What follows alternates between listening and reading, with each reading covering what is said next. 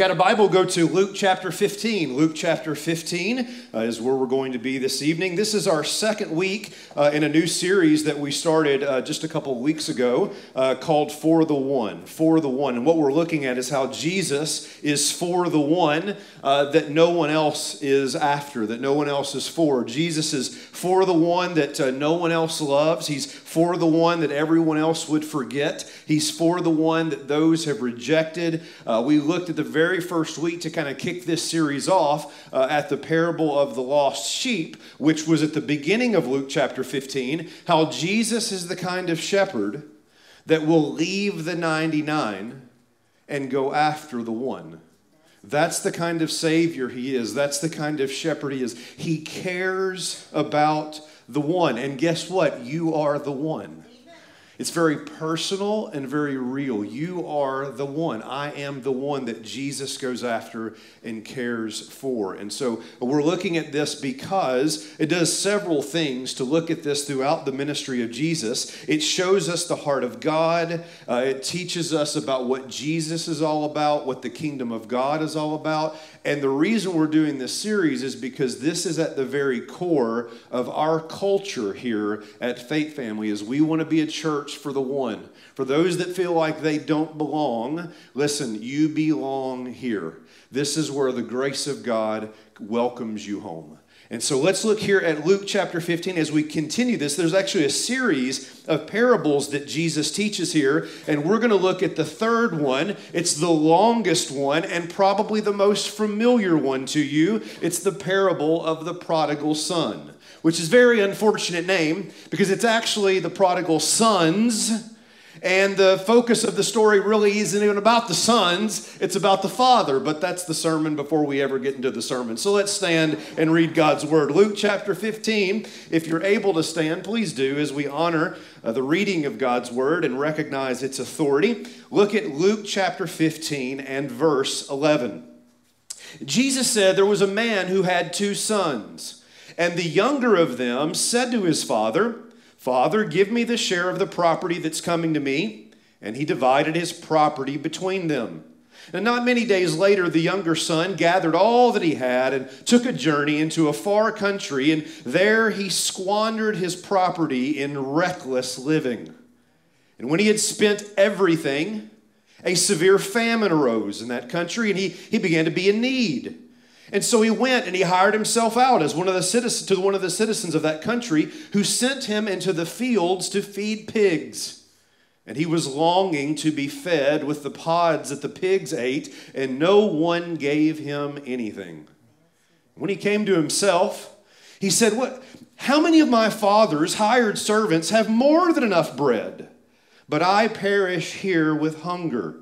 I will arise and go to my father, and I will say to him, Father, I have sinned against heaven and before you. I am no longer worthy to be called your son. Treat me as one of your hired servants.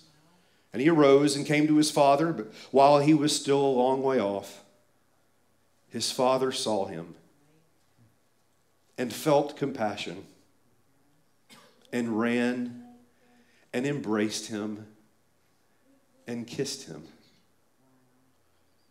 And the son said to him, Father, I have sinned against heaven and before you. I'm no longer to be worthy to be called your son. The father said to his servants, Bring quickly the best robe and put it on him.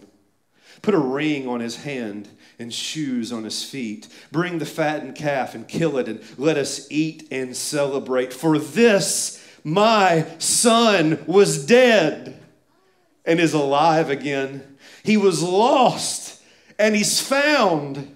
And they began to celebrate. Now his older son was in the field, and as he came and drew near to the house, he heard music and dancing.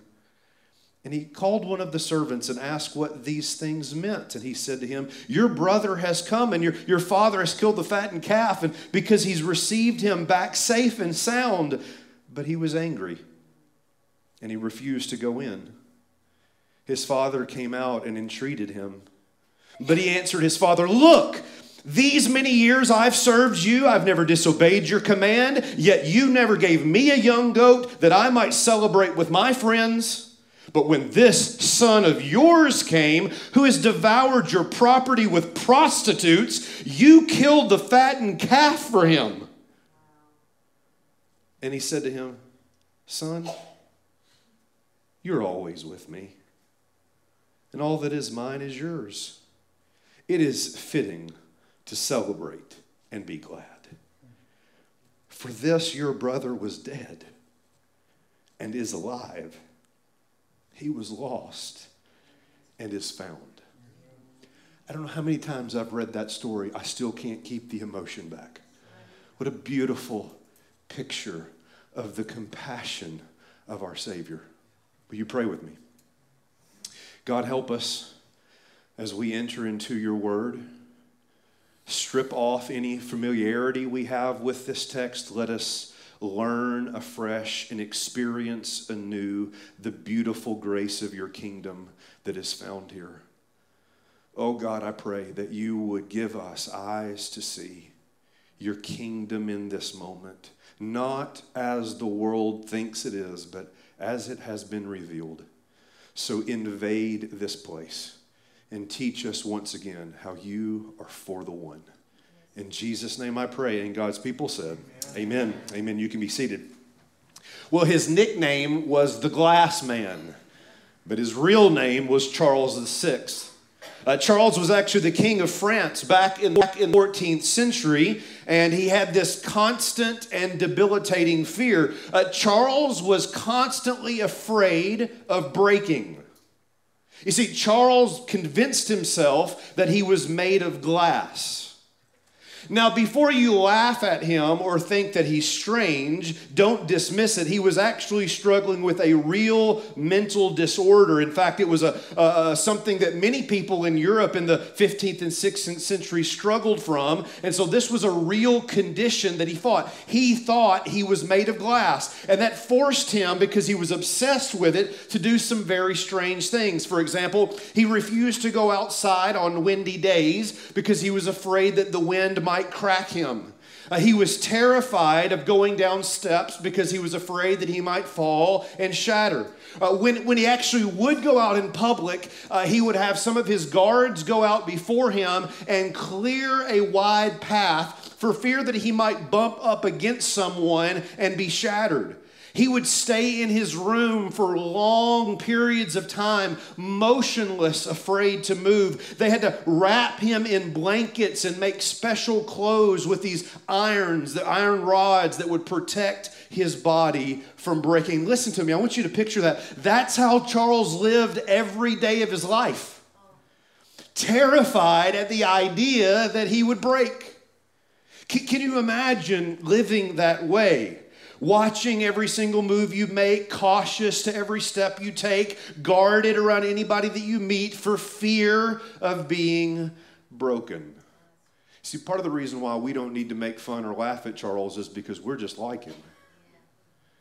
Everybody in this room, to one degree or another, is terrified of being broken.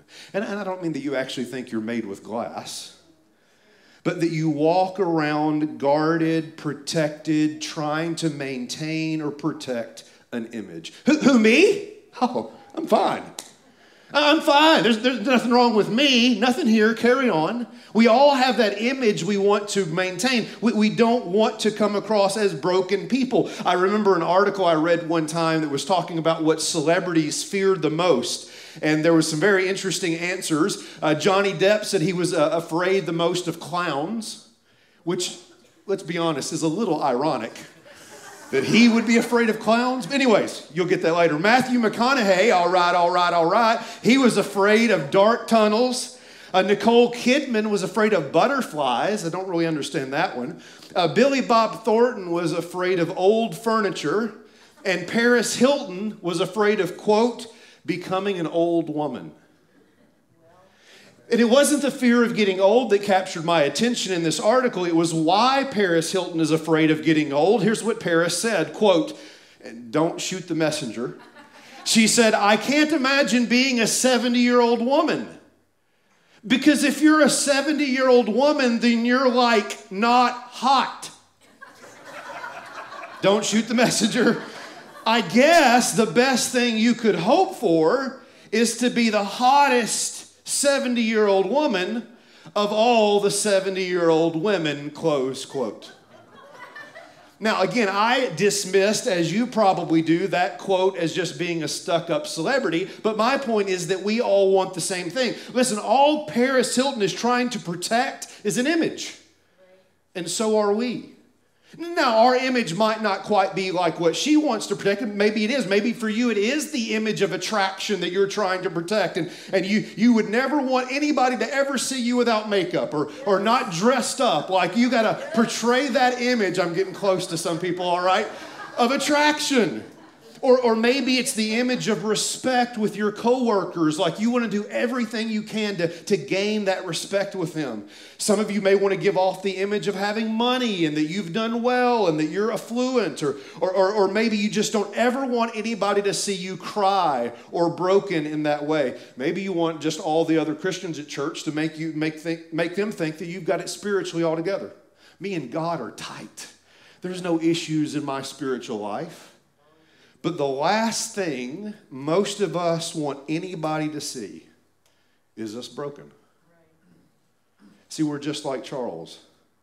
We're just like Paris Hilton. Sorry. We want to protect an image. We don't want to appear broken. Now, lean in for just a moment. Because it's odd to me, by the way, I'm preaching to myself. It's odd to me while, why most Christians want to try to keep it all together. And yet Jesus goes after the ones that don't. Are you listening? Most Christians want to give off the image of everything is fine, and Jesus goes after the ones in which everything's not fine. Do, do, do, you remember the context of Luke chapter 15 that we looked at a few weeks ago? Well, look back in verse 1 of chapter 15. This is the context that sets off this whole series of stories. Jesus says, Now, now tax collectors and sinners were drawing near to him.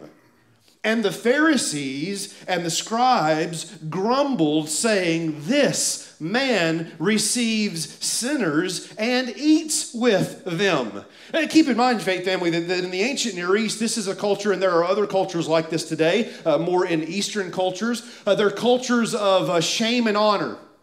And the absolute worst thing you could ever do is bring shame upon yourself or bring shame upon your family. Uh, that, that is the worst thing that could possibly happen. And yet, in the, the eyes of the Pharisees, Jesus is bringing shame on himself. I mean, this is the worst thing he could do. Uh, he's doing something totally disgraceful, humiliating. Jesus is humiliating his ministry. He's humiliating the Jewish people. He's humiliating the Jewish law. Why? Because he receives sinners. He actually hangs out with people like this. You know, the broken, the people that don't have it all together, the screw ups and the ragamuffins. He's receiving them, and the, the, Pharisees can't wrap their minds around this. Can you believe this guy does this? And it's out of that context that Jesus tells three parables. We looked at the first one two weeks ago, the parable of the lost sheep, and now we're going to look at the parable of what you could really call the lost son that might be more appropriate than the prodigal. And notice how the parable, notice how the story starts, verse 11. And Jesus said, There was a man who had two sons. The younger of them said to his father, Father, give me the share of the property. Notice here, that is coming to me. It's not mine now, but it's coming to me, and I want it now and he divided his property between them. First of all, this is a disgraceful request. And I know some of you have studied this before and you understand that what the younger son is doing here is absolutely humiliating and disgraceful. It is shameful, it is dishonoring, it's rude, it's appalling, and there's at least three reasons why to make such a request is totally disgraceful. First is that he's disrespecting the family order. Come on, you know this, those of you that have studied the Bible very much. In the ancient Near East, uh, which brother gets the inheritance, or at least the majority of it? The older one, that's right. So here you have the younger one who's asking for his inheritance before his older brother gets it. And that is by asking this first, he's disrespecting the entire family structure of the ancient Near East. Not only that, number two, he's devaluing the family land. Listen to me, faith family. In the ancient Near East, land was everything. They're not leaving their kids fully funded 401ks. They're leaving their kids, they're leaving their family what? Land. And so to sell off part of this land now is not only decreasing uh, the status of the land, it's decreasing the status of his father. This family is going down in status because they have less land. Thirdly, he disgraces his father's name. Again, you notice the phrase, the inheritance that was coming to him, meaning what? You don't get the inheritance until your father dies. In other words, the son is essentially saying, Not only do I not want to be a part of this family, not only do I want to be out from underneath your authority, not only do I want to run my own life, I wish you were dead. I want my inheritance now. And this context is a Gentile or Jewish family. Jewish. And what was one of the Ten Commandments? Honor your father and mother. This is about as disgraceful as it gets. This request, I mean, I mean, I'm, I'm, trying to get you into the context where, where you would feel how it would have felt to have been a part of it. The Pharisees are like, oh, who, who would make such a request like this? This is humiliating. This is shameful. Uh, no one would rebel against their father like this. And as if it wasn't bad enough to disgrace his family by this request, notice how it gets worse. Verse 13. Not many days later, not many days later. So that's how long? Not many days later. We're coming back to that. The younger son gathered all that he had, took a journey into a far country, and there he squandered it in reckless living. Do you see why that's worse? Lean in, faith family. It is one thing to ask for your inheritance early, it's another to squander it in a matter of days. You just took everything your father and his father and his father worked hard for to gain and grow and protect, and you squandered it in a few days. I mean, I want you to enter into the emotion of this, and I want you to imagine, and maybe some of you, it doesn't take you long to imagine something like this. I want you to imagine that your father worked like 50 years. He worked so hard, dirt underneath his fingertips, like he was a hard worker for years and years and years and years and years. And by God's grace and his hard work, he gathered up a pretty nice fortune. And one of your siblings took everything your father had worked for for years and blew it in one night at Mystic Lake. Now, now you may laugh at the Mystic Lake comment, but, but listen, as a sibling, would you not be furious? It took our father years, years to gather that, and you just squandered it away like it was nothing. You have the audacity to make this request, and then you make it worse by squandering it all with reckless living. Am I getting a little passionate here? It's because I want you to feel this. I'm just glad this thing's made of metal so I can't break it, all right? It may not be the last time it gets punched. It gets worse. As if the request wasn't bad enough, as if the, the reckless living isn't bad enough. Look at verse 14. And when he had spent everything, a severe famine arose in that country and he began to be in need. So he went and hired himself out to one of the citizens of that country. So this is a Gentile country who sent him into the fields to feed pigs. And he was longing to be fed with the pods that the pigs ate, and no one gave him anything. This is quite the fall. Are, are, are, you tracking with me? Listen, listen, listen. He has the audacity to make the request. That's bad enough. And then he blows it in a few days with reckless living. And as if that wasn't bad enough, guess where he is now? He is in the lowest of lows, in the lowest of lows. What is that? He's in a foreign land with Gentile people eating with pigs, which is the most unclean animal in the Old Testament. Like at this point, like I can't even imagine how the Pharisees are reacting. This is the biggest loser on the planet. There isn't a lower form of loser.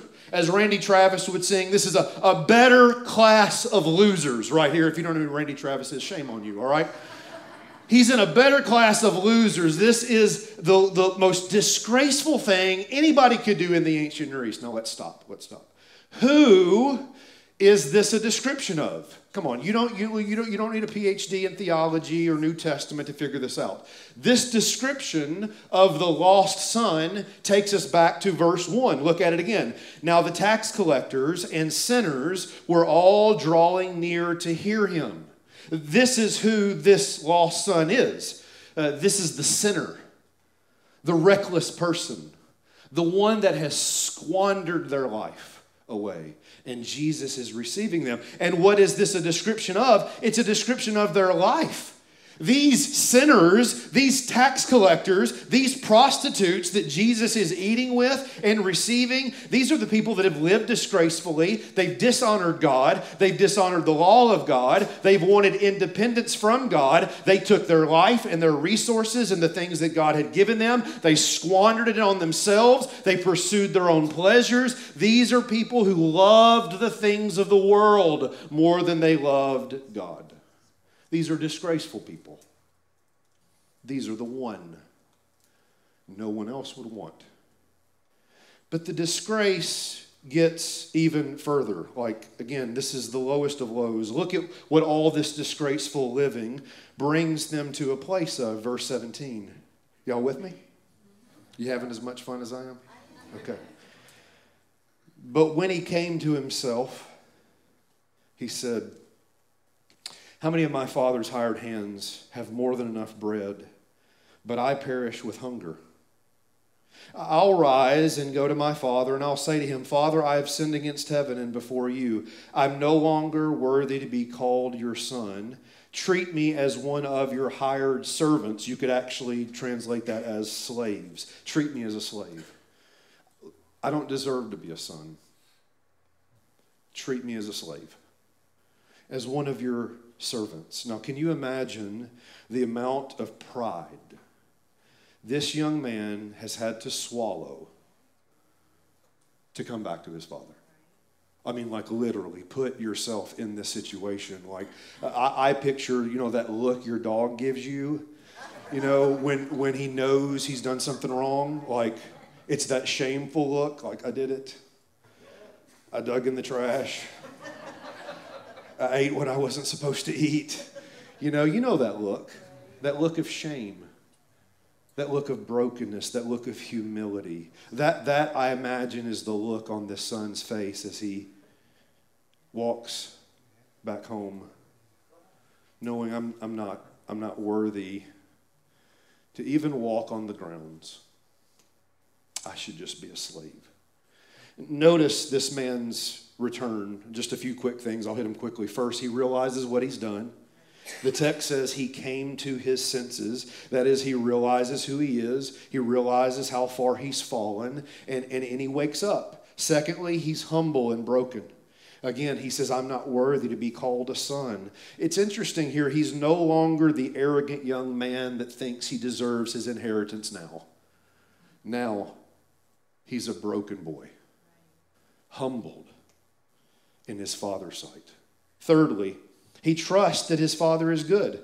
Because he says in the text, How many of my father's servants have more than enough bread? In other words, my dad is the kind of dad that doesn't treat his slaves the way slaves ought to be treated. My dad's the kind of dad that treats his slaves well.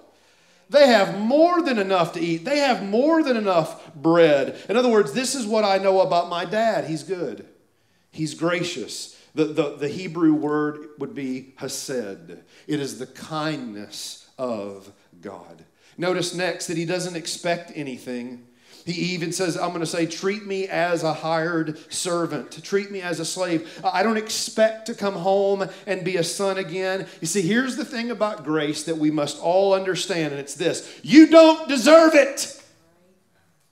You see, if you're walking back home thinking, you know what, my dad's going to be so glad to see to me, see me, he's going to put me right back in the same status I was in the moment I left. If that's the way you think about God, then you don't understand the grace of God. See, the only way you understand the grace of God is when you realize He shouldn't give it to you. That's when you understand the depths of His grace. And so the Son understands that grace is an undeserved gift from, listen, an unobligated giver. The Father doesn't owe him anything. Next, he goes to his Father. He doesn't go to a rehabilitation program. I'm not against rehabilitation programs at all, right? I'm just saying the object of his repentance is not morality. The object of his repentance is not self improvement. The object of his repentance is his dad. He looks to his dad first. I'm going back to dad. I'm not going to go make up with my brother first. I'm not going to, you know, hang out with my old buddies and friends. No, I'm going to dad. That's the object of my return. And then lastly, he goes home immediately. He arose and went. He didn't stop at Starbucks, so far as we know. There's no other sidetracking. He's making a beeline home to see dad. Now, as disgraceful as this story is to this point, and it is disgraceful, are you feeling it? In a shame and honor culture, this is the lowest of lows. But listen, and everybody, and I keep trying to get you in the text, everybody listening to the story is like, say, what? He did what? Are you kidding me? No one would do that. That's insane. Are you crazy? And then the most disgraceful thing happens. I mean, everything up to this point has been disgraceful, but the most disgraceful thing happens next because listen, listen. Everybody listening to the story, the, the, the scribes and the Pharisees that are listening to this are saying, Oh, oh, we, we know what's coming down next. We know what's happening when he returns. This boy's going to be scorned, he's going to be slapped, he's going to be shamed by everybody in his family. He will be the outcast and the black sheep for the rest of his life. And then verse 20 happens. And he arose and he came to his father while he was still a long way off. His father saw him and felt compassion. And he ran. What a disgrace. He ran and embraced his son and kissed him. And the son said to him, Father, I have sinned against heaven and before you. I'm no longer worthy to be called your son. But the father, not even listening, says to his servants, Bring quickly the best robe and put it on him and give him a ring on his hand and put shoes on his feet. And you take that fattened calf that we've been saving for the biggest celebration and you kill it, and we're going to eat and we are going to celebrate. Why? Because my son was dead and now he's alive. He's lost and now he's found. And they began to have a party. And the Pharisees are like, no, he didn't. No, he did not. No, no, no. There's no way something like this would happen. Because listen, now what we're seeing, listen, listen, is that the father does something way more disgraceful in that culture than what the son did. Does the father not have any honor?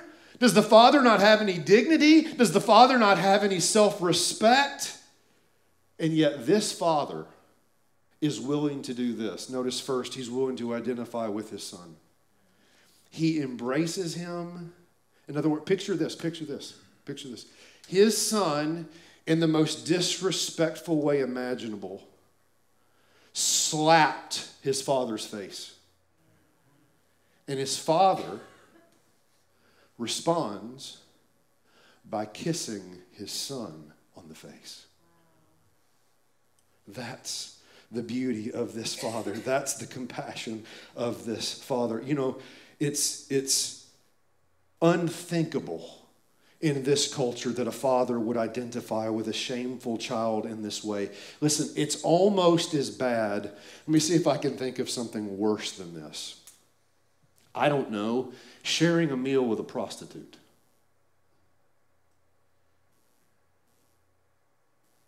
Eating with a tax collector. That's about how shameful this is. That you would actually sit down at the table that everybody in society rightly should reject.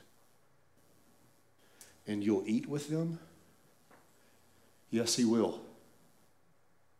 Not only does this father identify with his son by kissing him, but secondly, he reconciles with the son. He puts shoes on his feet and a ring on his finger and a robe on his back. In other words, are, are you sitting down? Good. Are you, are you listening? Everybody, right here. He treats his son like a son. Amen. He treats his son not like a slave, not like a servant. He treats his son like a son. Notice this on the screen. This will preach. The son is restored to the very status he fell from. It kind of sounds like salvation. We all fell because of sin, but Jesus, by his grace, will put you right back. He will restore you, even though you don't deserve it, even though you should be rejected, even though the gates should be locked and you are never allowed in. He flings open the doors and invites you in and puts you right back in the very status of the place in which you fell. And then finally, he not only identifies with the Son and reconciles with the Son, he celebrates his Son. He throws a party. And there ain't no party like a Jewish party because a Jewish party don't stop. It goes on and on and on and on and on. And they celebrate that the Son was dead and now he's alive. He was lost and now he has found. He, was, he ran away, but the Son has come home. Isn't that beautiful? Like, don't you love this story? Isn't there a reason why it's a favorite? And they all lived happily ever after. Let's pray. Isn't that how the story ends? Everybody's happy. Everybody's rejoicing.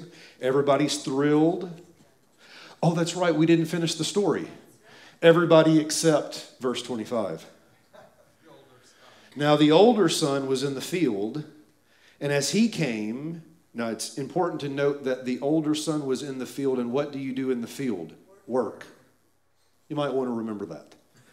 The son is out working, and he comes and draws to the house, and he hears music and dancing because there ain't no party like a Jewish. Anyways, all right.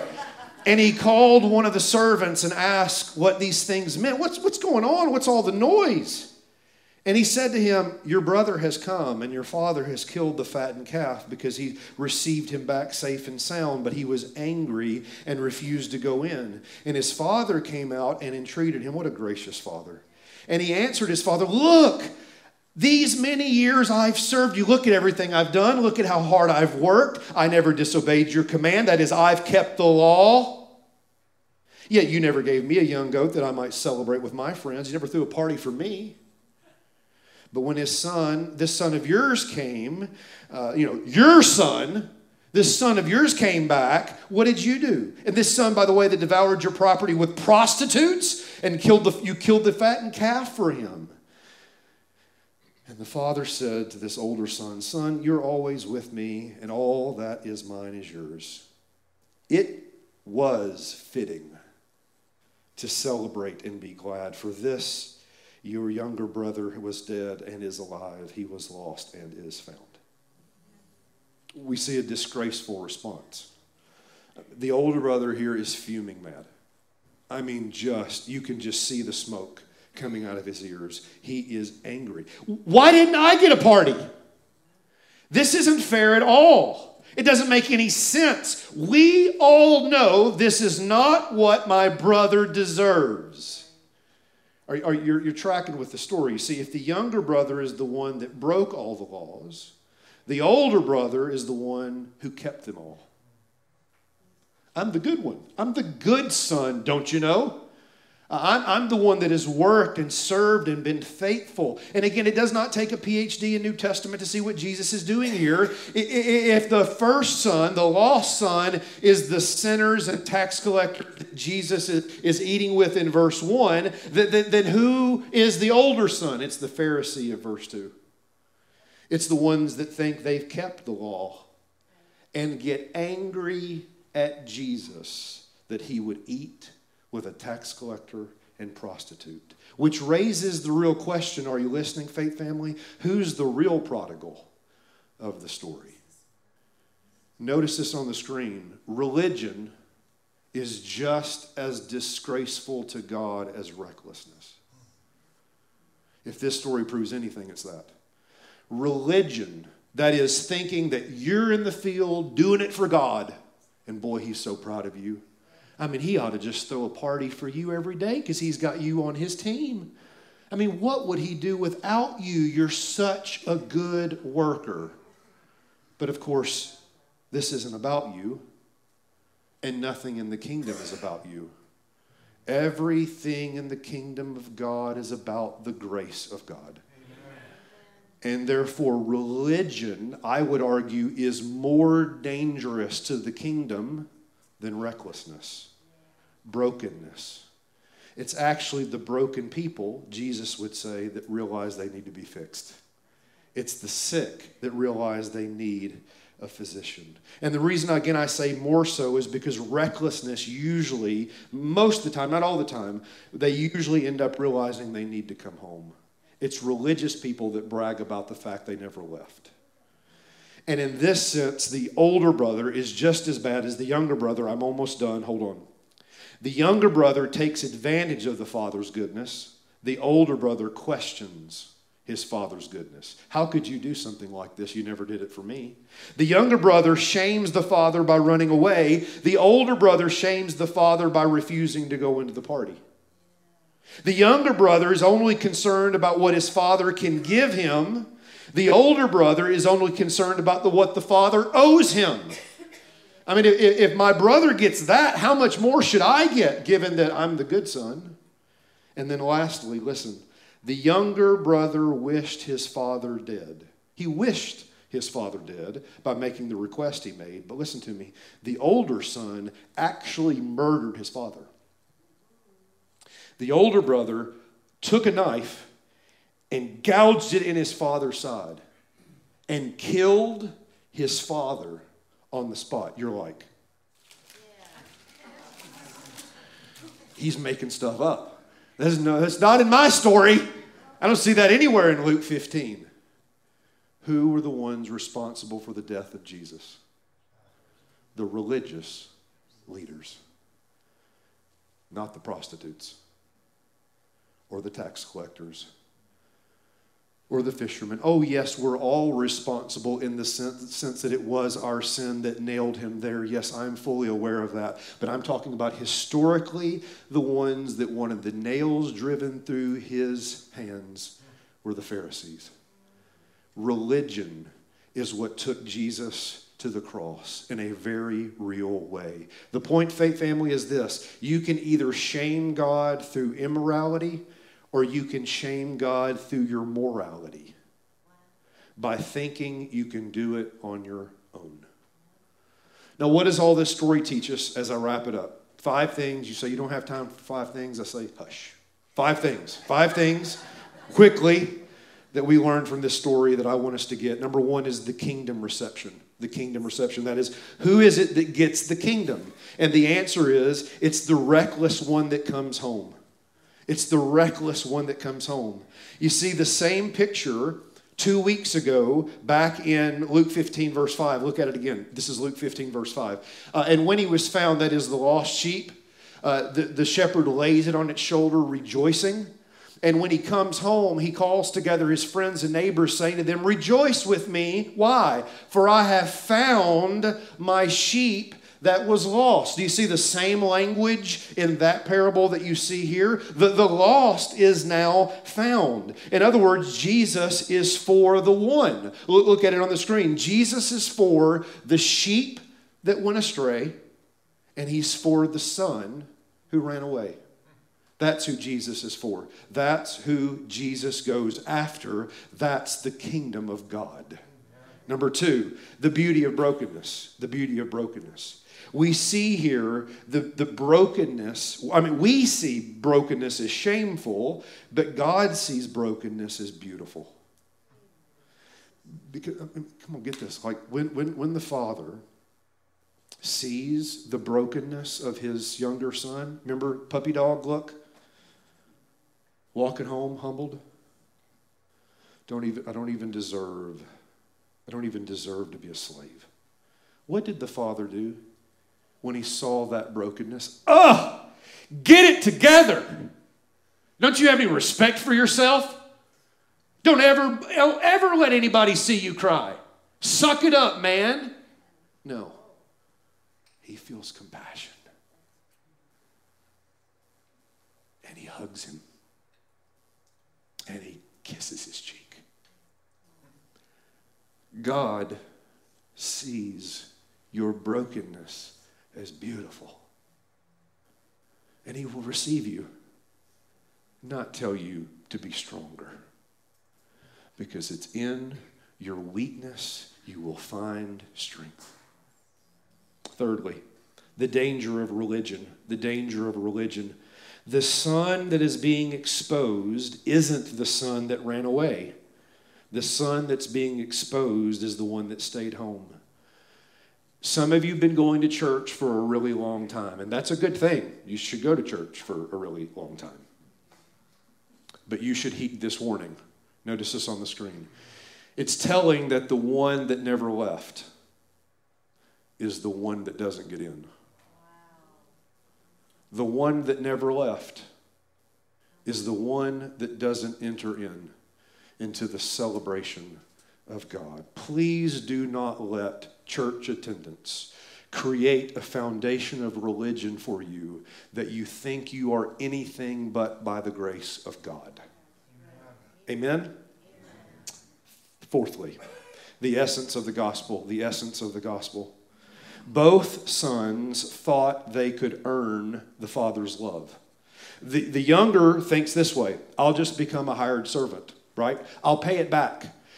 Maybe, maybe if I go home, I can work over years and years and years and years to earn my father's approval again. Maybe, maybe, maybe 10 years from now, he will work up the ability because he'll see everything I've done to love me again. The older son just says, Look at everything I've done. I'm not nearly as bad as my brother. In other words, in the mindset of both of these sons, listen, the Pharisee thinks I'm okay, and the prostitute thinks I'll never be okay. I, I, there's no way I could ever do enough to earn God's favor, and both misunderstand the grace of God. Here's the grace of God you can't earn it. Ever. The love of God is given freely. Just like the lost sheep couldn't find his way home and the son couldn't earn his way home, it's all of grace. This is the gospel. Faith family, you are not saved by works. You are saved by faith alone through the grace of God alone. That's the gospel. And finally, you're like, I'm glad he's at the final point. Finally, the father's heart. There's just so much in this story. The father's heart. This is a trilogy. It's a shepherd that loses a sheep, it's a woman that loses a coin, and it's a father that loses a son. In the parable one, the shepherd loses the sheep, he finds it, and what does he do? He rejoices. In two, the, the woman that loses the coin finds it. What does she do? She rejoices. Parable three, the father loses a son, the son returns. What does he do? He rejoices. Why?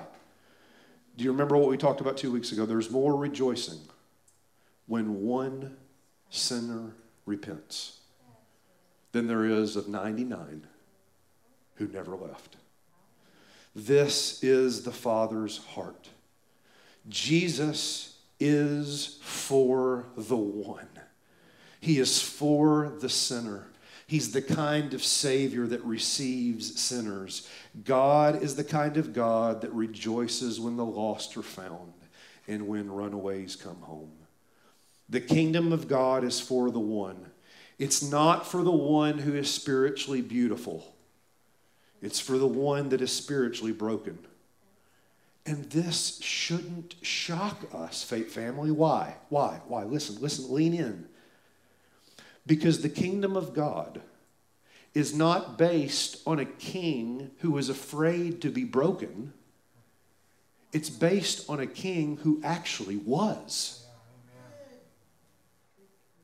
Who knows what it's like to be broken. Who is the perfect image of God and yet did something as shameful as a cross. And trust me, faith family, there is nothing more disgraceful than to be hung on a tree.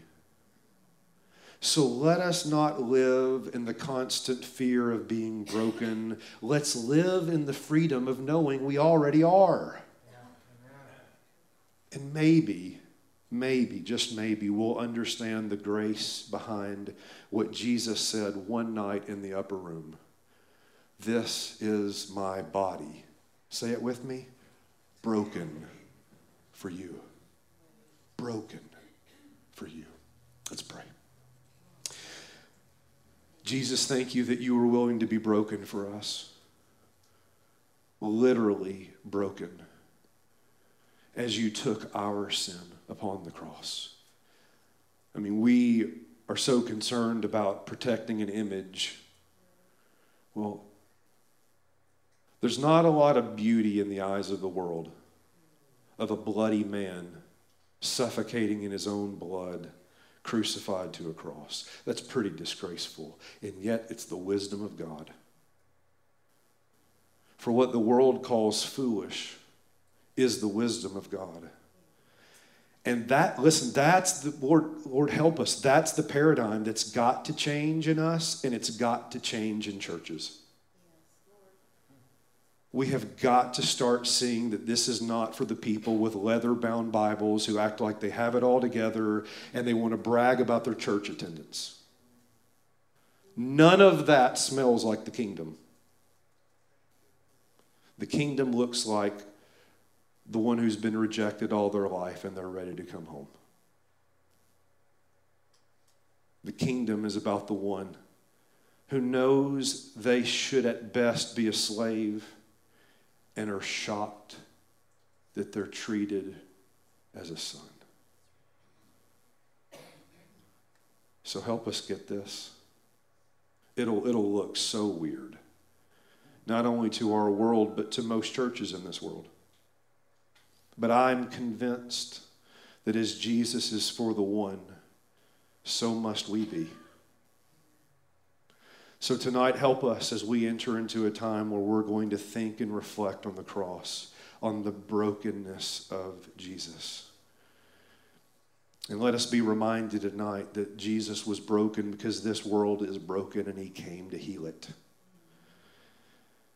And we're broken in more ways than we realize.